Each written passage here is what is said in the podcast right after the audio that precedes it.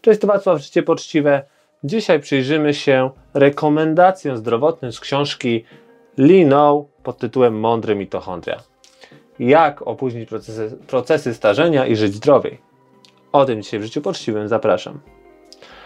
Dlaczego niektórzy szybciej regenerują się po wysiłku? Czy można przedłużyć młodość? Dlaczego się starzejemy? Odpowiedź na te pytania prowadzą do fascynującego świata komórek i jego energetycznego centrum mitochondrium. Mitochondria to małe elektrownie znajdujące się w każdej komórce ciała. To od nich zależy, ile masz energii, jak szybko spalasz kalorie i regenerujesz się po chorobie czy wysiłku.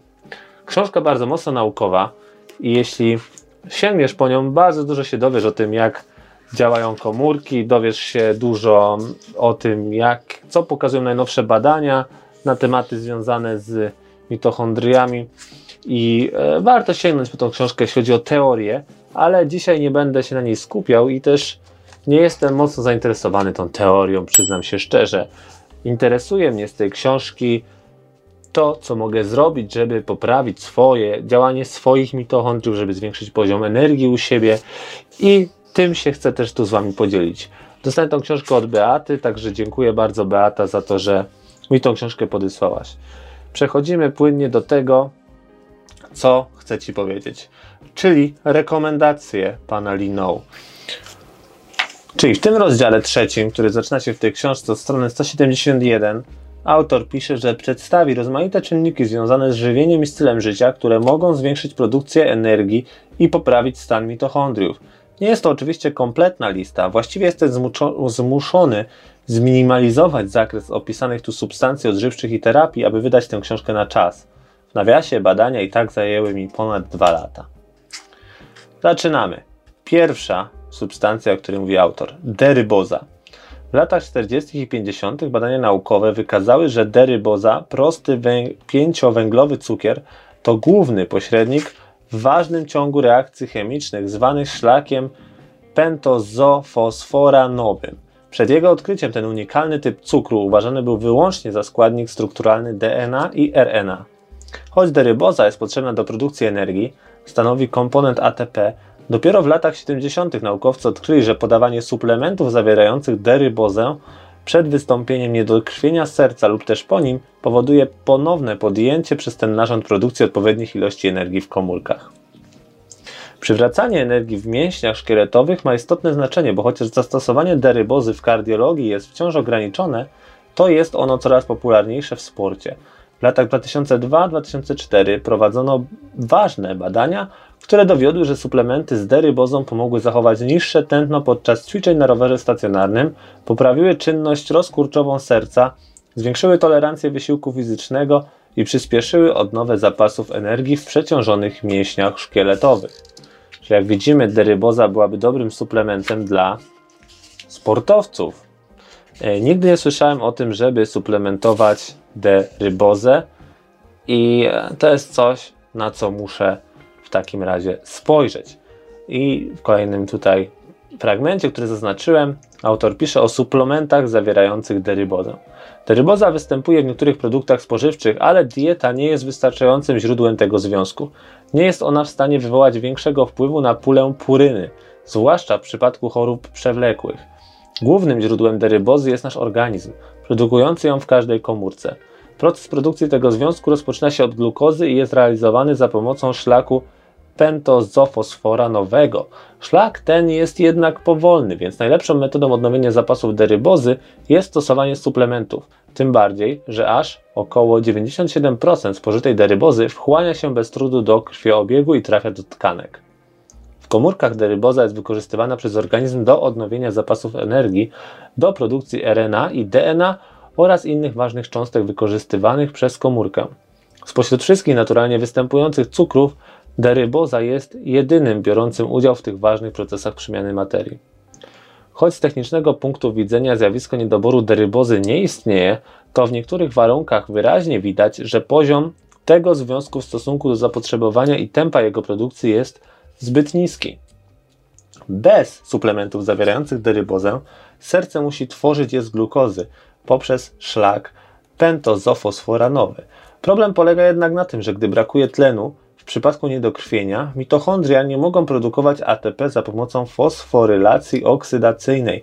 Jej komórka musi się zdać na metabolizm anaerobowy lub glikolizę, wymagającą glukozy. Glikoliza to świetny szybki sposób, ale wymaga nieustannych dostaw glukozy w celu zapewnienia szybkiej produkcji energii.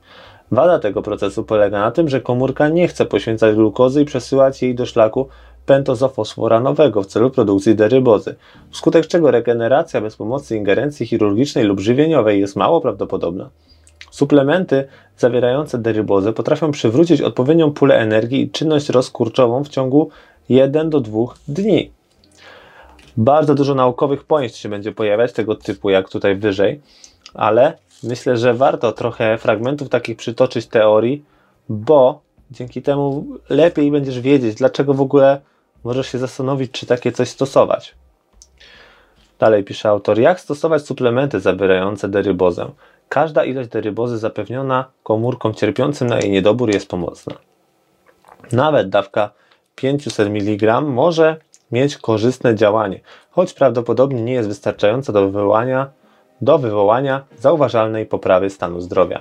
Standardowa dawka mieści się w przedziale 3 do 5 gram dziennie. Także widzisz, ile powinno się brać tej derybozy i jest to pierwszy z suplementów, o których mówi autor, żeby poprawić swoją pracę mitochondriów. Przejdźmy płynnie do drugiego, który nazywa się pirolohinolinochinon PQQ. Dotychczas uważano, że do produkcji nowych mitochondriów biogeneza mitochondrialna konieczny jest intensywny wysiłek fizyczny lub skrajne restrykcje kaloryczne. Badania nad pirolohinolinochinonem, który będę nazywał tej pory PQQ, przyniosły jednak ekscytujące wyniki. Na początku 2010 roku naukowcy odkryli, że PQQ nie tylko chroni mitochondria przed uszkodzeniami wywo wywołanymi przez wolne rodniki, ale także pobudza produkcję nowych organelli. Biogeneza mitochondrialna i PQQ. Jak już wspomniałem, zwiększenie produkcji energii w mitochondriach jest potencjalnie ważne dla leczenia wielu chorób. To też zwiększenie liczby mitochondriów w komórkach może nam przynieść ogromne korzyści od wydłużenia życia poprzez usprawnienie gospodarki energetycznej, aż do ochrony przed wolnymi rodnikami. Czy PQQ to nowo odkryta witamina? W 2003 roku w prestiżowym czasopiśmie naukowym Nature japońscy naukowcy opublikowali ważne odkrycie. Bezpośrednio dowiedli, że PQQ jest w istocie wcześniej niezidentyfikowaną witaminą z grupy B. Według definicji witamina to związek chemiczny, którego nasz organizm nie jest w stanie wyprodukować samodzielnie. Musimy pozyskiwać go z pożywienia, a który jest niezbędny do wykonywania co najmniej jednej istotnej funkcji biochemicznej. Pierwszy i najbardziej oczywisty dowód nowego charakteru PQQ odkryto w wyniku badań na zwierzętach. Naukowcy stwierdzili, że myszy będące na diecie ubogiej w PQQ cechowały się upośledzeniem funkcjonowania układu rozrodczego i odpornościowego. U zwierząt wystąpiło też zahamowanie wzrostu, a ich skóra stała się cienka i podatna na uszkodzenia. Potomstwo myszy miało mniejsze szanse na przetrwanie pierwszych kilku dni po narodzinach. Co jednak najważniejsze, myszy z niedoborem PQQ miały o 30-40% mniej mitochondriów, a te mitochondria, którymi dysponowały, okazały się nienaturalnie małe i nie funkcjonowały prawidłowo. Żadnego z powyższych objawów nie zaobserwowano u myszy na diecie wzbogaconej o PQQ. Jak widzisz, to PQQ ma bezpośredni wpływ na ilość i jakość Twoich mitochondriów. Inne funkcje PQQ. Wyniki badań sugerują, że PQQ może mieć też właściwości przeciwzapalne, neuroochronne, ogranicza uszkodzenia mózgu powodowane podczas stymulowanego udaru i chroni komórki mózgowe przed nadmierną stymulacją ekscytotoksyczną oraz może stymulować syntezę czynnika wzrostu nerwów NGF, ważnego białka odpowiadającego za wzrost i przetrwanie komórek nerwowych. Z powyższymi właściwościami związane są także funkcje poznawcze. Jak już pisałem, mózg wykorzystuje olbrzymie ilości energii i jest całkowicie uzależniony od paliwa produkowanego przez mitochondria. Ostatnie, co Ci tu powiem o tym PQQ, to zawartość tego składnika w produktach odżywczych. spożywczych. I jeśli chodzi o owoce, najwięcej mamy go w kiwi, papai, pomidorze, pomarańczy, jabłko, jabłku. Z tym, że w kiwi i papai zdecydowanie najwięcej. Z warzyw pietruszka, zielona herbata, zielona papryka, marchew, kapusta, seler. Najwięcej w pietruszce i zielonej herbacie i zielonej papryce. Rośliny strączkowe, tofu, bób, soja. Produkty fermentowane, kakao i natto. To jest fermentowana soja w nawiasie. Produkty pochodzenia zwierzęcego, ludzkie mleko, ma go bardzo dużo, żółtko, białko i mleko krowie mają go dość niewiele, ale z tych wszystkich produktów tutaj, które wymieniłem, w mikrogramach na kilogram produktu najwięcej PQQ znajdziesz w kakao, aż 800 e, mikrogram na kilogram. To jest bardzo dużo. Jeśli chodzi o warzywa, no to najwięcej jest go na przykład w pietruszce, jest go tylko 34 mikrogramy na kilogram, a w kakao 800 aż mikrogram na kilogram. Wniosek jest z tego jeden. Warto jeść gorzką czekoladę, szczególnie taką stuprocentową lub 95% lub 85%. Moim zdaniem taką, która ma mało cukru, dużo tłuszczu z kakao i dużo też PQQ, które bardzo dobrze wpływa na nasze mitochondria. Kolejnym związkiem, o którym autor mówi, jest koenzym Q10. Q10. Koenzym Q10 to przeciwutleniacz, stabilizator struktury błony komórkowej i istotny element mitochondrialnego ETC. Reguluje ekspresję genów i proces apoptozy. Jest ważnym kofaktorem w procesie rozprzęgania białek i odgrywa ważną rolę w transformacji porów w procesie przepuszczalności mitochondrialnej. Ponadto ma właściwości przeciwzapalne, neurochronne oraz modulujące reakcję redox. Koenzym Q10 to obecny w prawie każdej komórce naszego ciała związek o działaniu podobnym do witamin. Tak jak one jest on nam absolutnie niezbędny do życia. Ludzki organizm potrafi jednak produkować koenzym Q10, więc z technicznego punktu widzenia nie jest on witaminą. Aby wytworzyć ten związek, komórka potrzebuje aminokwasu o nazwie tyrozyna, co najmniej 18 różnych witamin i kilku różnych pierwiastków śladowych. Niedobór któregokolwiek z tych składników zaburza zdolność komórek do produkcji koenzymu Q10. Co nam daje ten koenzym Q10? Przywracanie prawidłowej reakcji na stres. Zdolność, zdolność reagowania na stres fizjologiczny słabnie z wiekiem. Na przykład młodsi pacjenci o wiele szybciej wracają do zdrowia po zawale serca czy operacji.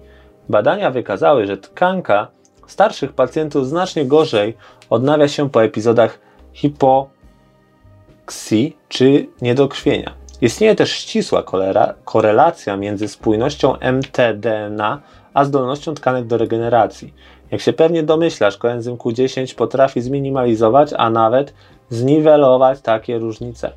Przytoczone powyżej wyniki badań łączą mitochondrialną teorię starzenia się z reakcją na stres w tkance serca i pokazują, w jaki sposób koenzym Q10 może przywrócić normalny poziom energii i umożliwić prawidłową reakcję na stres w sercu starszej osoby do poziomu porównywalnego z sercem osoby młodszej. Dlaczego warto stosować suplementy z koenzymem Q10? Jak już wspomniałem, Proces produkcji koenzymu Q10 w naszych komórkach wymaga wielu innych substancji odżywczych, co stanowi spore wyzwanie. Szczególnie w społeczeństwie, w którym jakość pożywienia i nawyki żywieniowe nie są optymalne. Brzmi znajomo? Steven Sinatra pisze w swojej książce The Sinatra Solution o badaniu, w którym przebywający w szpitalu pacjenci żywieni byli wyłącznie dożylnie i nie otrzymywali suplementów witaminowych ani mineralnych. U pacjentów tych poziom koenzymu Q10 we krwi spadł o 50% w zaledwie tydzień. Trzeba również pamiętać, że z wiekiem układ trawienny coraz mniej wydajnie wydobywa substancje odżywcze z pożywienia, więc ryzyko to dotyczy, dotyczy wszystkich osób świadomych poziomu koenzymu Q10 w swoim organizmie. Po drugie, zbliżając się do 30 roku życia nie produkujemy już takich ilości koenzymu Q10 jak wcześniej, a produkcja tego związku chemicznego dalej nieustannie spada. Choć jest to zjawisko naturalne, a niektórzy mogą kwestionować sens walki z matką naturą, to jednak mało kto dobrowolnie godzi się z szeregiem rozmaitych chorób zwyrodnieniowych kojarzonych z wadami mitochondriów, które zostały spowodowane niedoborem koenzymu Q10. Jestem przekonany, że większość czytelników woli prowadzić życie, bez względu na to, czy będzie ono długie czy krótkie, ciesząc się doskonałym zdrowiem. Z tego powodu prewencyjne stosowanie suplementów z koenzymem Q10 należałoby rozpocząć już po 35 roku życia. Wracając jeszcze do tego, co mówiłem o statynach, jest tu taki ciekawy fragment, taka ciekawostka. Należy też pamiętać, że koenzym Q10 to ważny przeciwutleniacz zapobiegający oksydacji cholesterolu LDL, głównie pod postacią ubichinolu. Jeśli koenzym to jeden z głównych przeciwutleniaczy zapobiegających utlenianiu LDL, a statyny wyczerpują zapas koenzymu Q10, to ponownie widać, że przepisywanie pacjentom statyn wydaje się nieco paradoksalne. Innymi słowy, jeśli bierzesz statyny na cholesterol, masz większą szansę, że ten cholesterol e, wpłynie negatywnie na Twoje krążenie. Utlenie się. Gdy uda, teraz trochę o tym suplementowaniu koenzymu Q10, bo nie jest to takie proste wbrew pozorom. Gdy uda Ci się już ustalić terapeutyczną dawkę, musisz ją przyjmować regularnie, bo w przeciwnym razie objawy powrócą.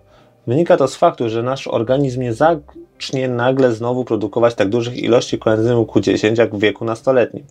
Praktycznie w miarę upływu lat może zaś potrzeba zwiększenia dawki. Organizm systematycznie ogranicza produkcję tego związku. Na koniec należy zaznaczyć, że dostępne na rynku suplementy z koenzymem Q10 różnią się pod względem jakości i skuteczności. Wspomniałem już, że lepiej wchłaniają się kapsulki żelowe, a najlepsze są formuły dyspergowane w wodzie lub emulgowane, ale zasadniczo najlepiej przyjmować koenzym Q10 w postaci ubichinolu. Także taka rada na, e, od autora co do stosowania koenzymu Q10. Nie podaję tu dawki, bo tak jakby ta dawka, tą dawkę sam musisz odkryć i to jest trochę właśnie minus tych rekomendacji, że nie ma tu dawe, dawkowania najczęściej e, podanego dla ludzi, bo niestety z wiekiem różne, a poza tym genetyka, dieta, wszystko wpływa na to, jak ile tych substancji powinniśmy sobie suplementować. Um, także to jest coś, co musisz, w co musisz się wgryźć sam. Ale kolejną substancją, którą omówiliśmy jest koenzym Q10. A teraz od tych, tych substancji, które omówiliśmy do tej pory nie stosowałem żadnych suplementów i nie stosuję.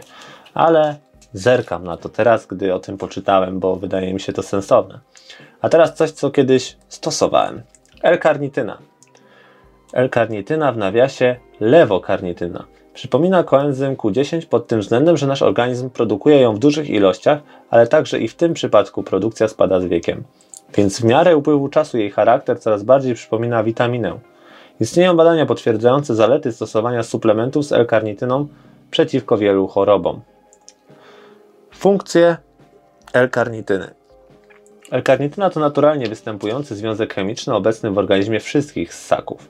Najważniejszą funkcją biologiczną L-karnityny jest transportowanie długołańcuchowych kwasów tłuszczowych do mitochondriów, gdzie ulegają one beta-oksydacji w celu wyprodukowania ATP. Dla większości z nas prawie wszystkie kwasy tłuszczowe obecne w diecie są długołańcuchowe. Aby dostarczyć je do mitochondriów, L-karnityna łączy się z nimi, tworząc pochodne acylokarnityny. Przedrostek acylo oznacza, że coś jest łączone do cząsteczki L-karnityny. Tutaj jest dużo schematów, autor e, załącza jak to działa, a przejdźmy do tego, co to robi. Po pierwsze, gdy ćwiczysz, L-karnityna jest ciekawą substancją i też dlatego ją brałem e, swego czasu, gdy ćwiczyłem więcej na siłowni. Wielu, wielu czytelników zapewne doświadczyło bólu mięśni po wyczerpującym wysiłku fizycznym. Niestety, wysokie stężenie kwasu mlekowego uszkadza tkanki mięśni, co skutkuje bólami odczuwalnymi następnego dnia po intensywnych ćwiczeniach. Badania wykazały, że gdy jedna grupa osób otrzymywała L-karnitynę, wzrost poziomu kwasu mlekowego w reakcji na ćwiczenia był wyraźnie mniejszy niż w grupie kontrolnej. L-karnityna przyspiesza także regenerację, ponieważ przywraca prawidłowy stosunek mleczanu do pirogra... pirogronianu, co oznacza mniej bólu w trakcie ćwiczeń i po nich. Inne korzyści i zastosowania. L-karnitynę badano także pod kątem pozytywnego wpływu na wiele innych chorób.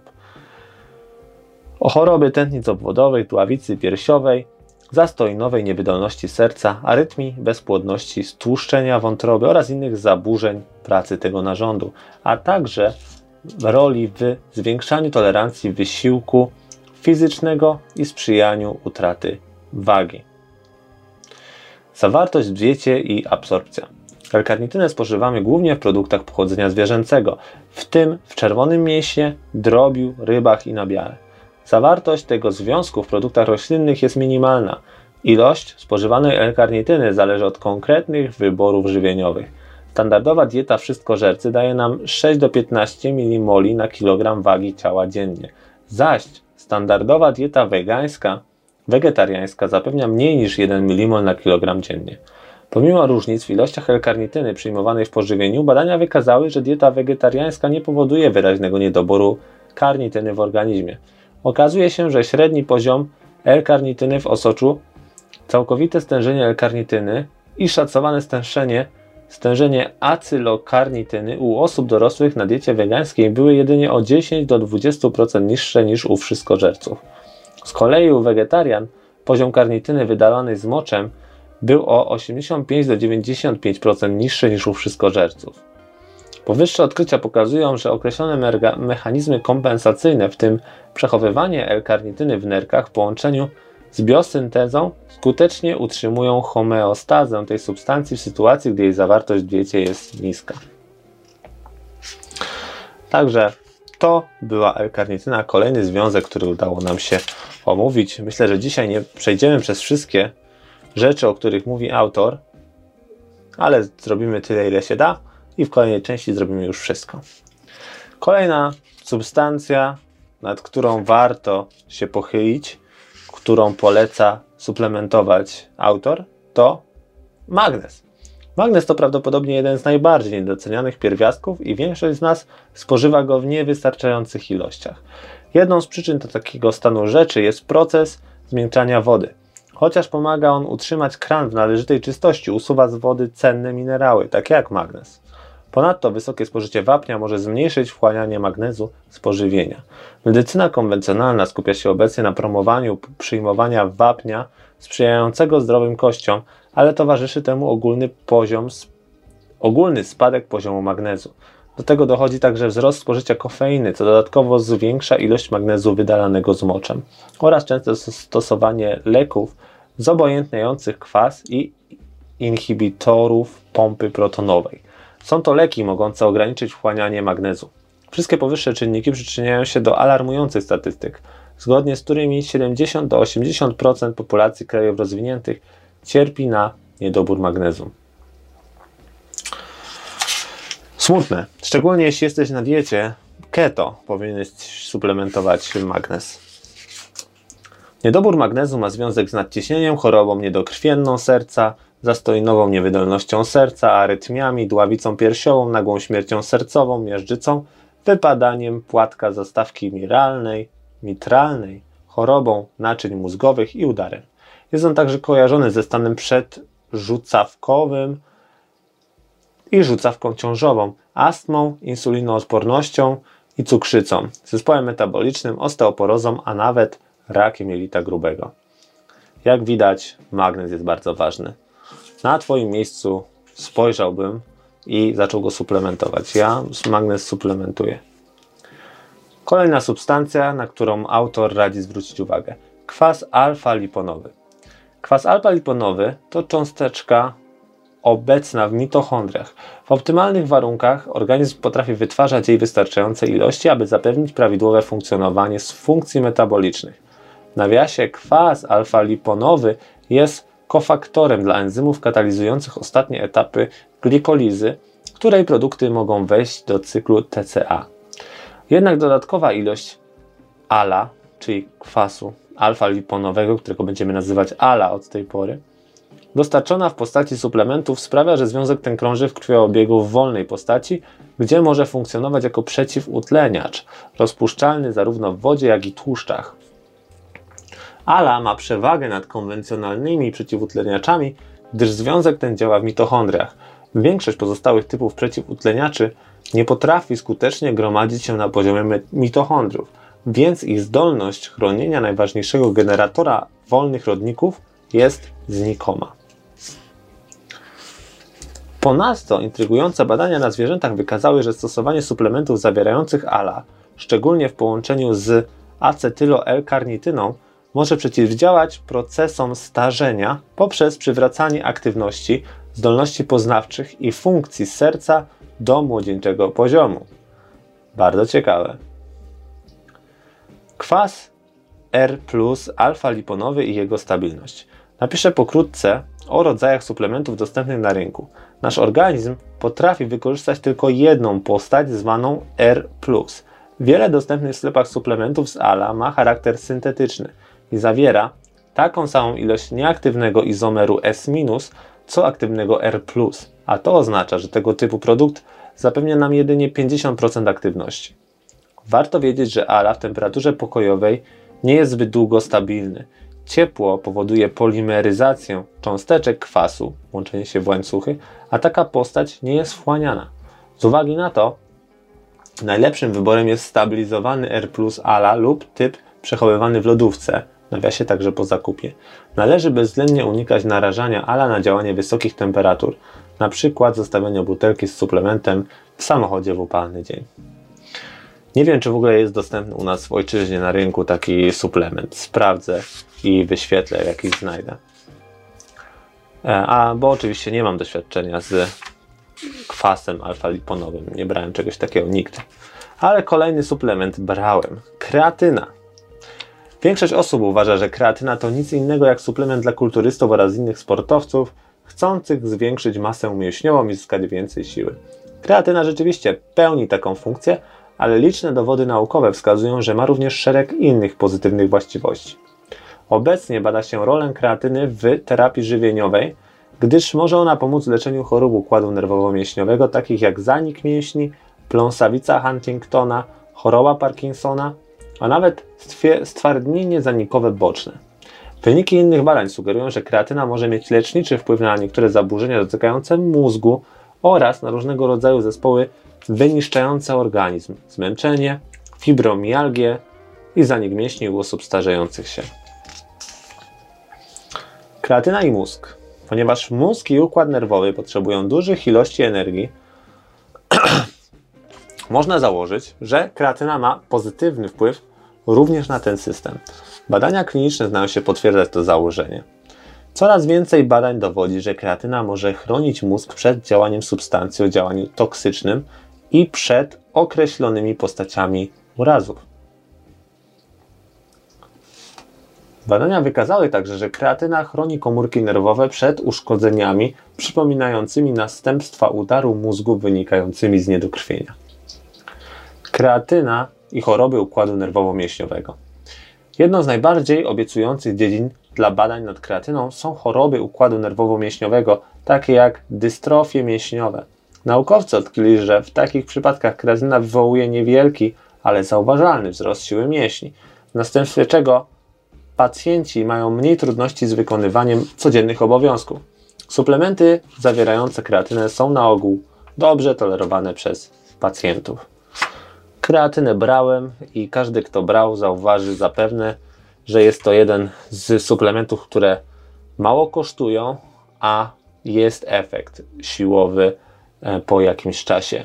E, prawdziwy efekt, dobry suplement, przebadany na wszystkie strony, że dobrze działa na mięśnie i jak widać działa dobrze nie tylko na mięśnie, ale też na nasze mitochondria, co za tym idzie na mózg i na inne rzeczy.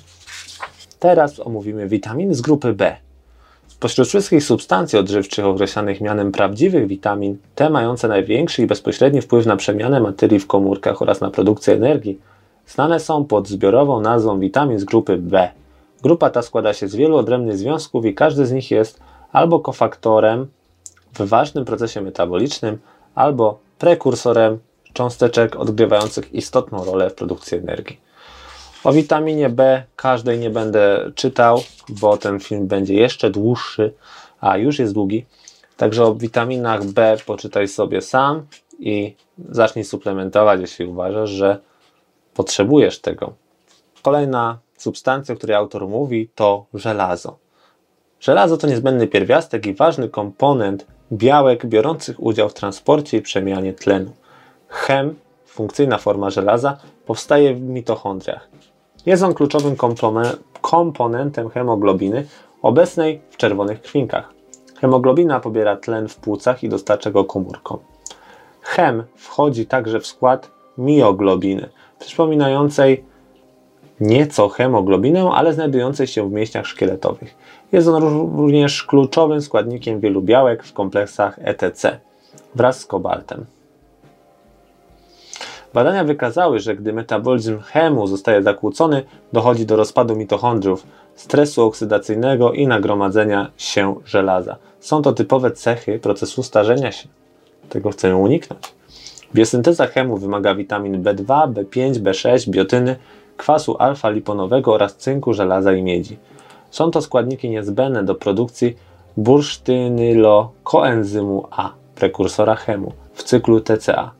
W związku z tym pula bursztynylokoenzymu A w mitochondriach może ograniczać biosyntezę chemu w przypadku ewentualnych niedoborów żelaza.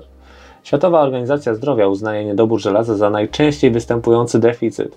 Około 50% przypadków anemii na całym świecie wynika właśnie z niedoboru żelaza, a zjawisko to dotyczy głównie kobiet w wieku rozrodczym.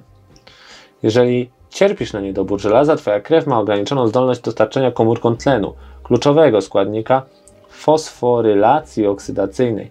Co więcej, może to zaburzać ogólną czynność mitochondriów z powodu potencjalnego ograniczenia ilości kompleksów działających w ETC. Osoby, którym udało się zniwelować niedobór żelaza, często informują o wzroście poziomu energii. Ważne jest, żeby nie stosować suplementów zawierających żelazo, jeżeli badanie krwi nie wykaże takiej konieczności. Jak widzisz, nadmiar żelaza w organizmie jest też zły i prowadzi do wielu chorób. Także jeśli chcesz suplementować żelazo, najpierw zbadaj, czy w ogóle potrzebujesz tego, bo być może tego nie potrzebujesz. Kolejne dwa związki, takie, które działają razem zdaniem autora, to resveratrol, resveratrol i pterostylben. Resveratrol brałem jakiś czas, teraz nie biorę, może kupię jeszcze raz i będę brał. To związek, o którym było głośno ostatnio, jeśli chodzi o takie badania nad długowiecznością, który e, ten związek występuje mm, w winie czerwonym w dużych ilościach, ale możesz go przyjmować też jako suplement. To poczytajmy, co tu autor mówi. Resveratrol, związek znany za sprawą tzw. Tak paradoksu francuskiego, przyciąga w ostatnich latach uwagę naukowców z powodu właściwości przeciwdziałających procesowi starzenia. Jego popularność jako suplementu diety nie jest już dziś tak znaczna, jak jeszcze jakiś czas temu, ale środowisko naukowe kontynuuje badania. Badacze odkryli też inny podobny związek chemiczny, pterostylben, który może okazać się kolejnym resveratrolem i zyskać popularność wśród osób dbających o zdrowe odżywianie. Pterostylben występuje głównie w borówkach, ale także w winogronach i korze drzewa widziaja, sala, od stuleci wykorzystywanej w tradycyjnej hinduskiej medycynie ajurwedyjskiej. Resveratrol i pterostylben są ze sobą ściśle związane i określane mianem stylbenów. Ze względu na podobieństwo w budowie, oba związki pełnią podobne, choć nie identyczne funkcje. Najciekawsze jest to, że działają one synergicznie. Pterostylben wpływa korzystnie na ekspresję genów, co z kolei wzmacnia działanie resveratrolu. Jedną z głównych zalet obu substancji jest umiejętność imitowania wielu korzystnych efektów restrykcji kalorycznych, o których piszę szczegółowo w kolejnym podrozdziale. Jest to możliwe dzięki odpowiedniemu regulowaniu genów biorących udział w powstawaniu chorób nowotworowych, miażdżycy, cukrzycy i ogólnoustrojowego stanu zapalnego, będącego podłożem wielu zaburzeń zaawansowanego wieku. Badania wykazały, że resveratrol aktywuje geny na początkowym etapie procesów inicjowanych w wyniku restrykcji kalorycznych, zaś pterostylben bezpośrednio aktywuje geny wpływające na późniejsze etapy tej kaskady. To synergiczne i wzajemnie uzupełniające się działanie może pomóc w zapobieganiu chorobom nowotworowych, cukrzycy, wspomaganiu prawidłowej czynności lipidów we krwi, może także przyczynić się do wydłużenia żywotności na przestrzeni całego cyklu ekspresji genów. Niezależnie od tego, czy mówimy o kompleksach wyczulonych na tłuszcz, które korzystnie wpływają na profil lipidowy, czy o modyfikowaniu kluczowych enzymów regulujących poziom glukozy, pomagających kontrolować poziom cukru we krwi, albo o ograniczaniu produkcji mediatorów, reakcji zapalnych, czy też o podniesieniu sprawności określonych białek odpowiedzialnych za poprawę pamięci, pterostyl wywołuje korzystne zmiany bardzo przypominające procesy towarzyszące restrykcjom kalorycznym. Oczywiście wiele takich zmian ma swoje źródło właśnie w mitochondriach. O wilku mowa. Teraz kolejna rekomendacja autora. Diety ketogeniczne i restrykcje kaloryczne. Nie ma już baterii. Dobrze. Resztę nagramy w kolejnym odcinku. Dziękuję bardzo za oglądanie. Wacław, życie poczciwe. Do zobaczenia. Cześć.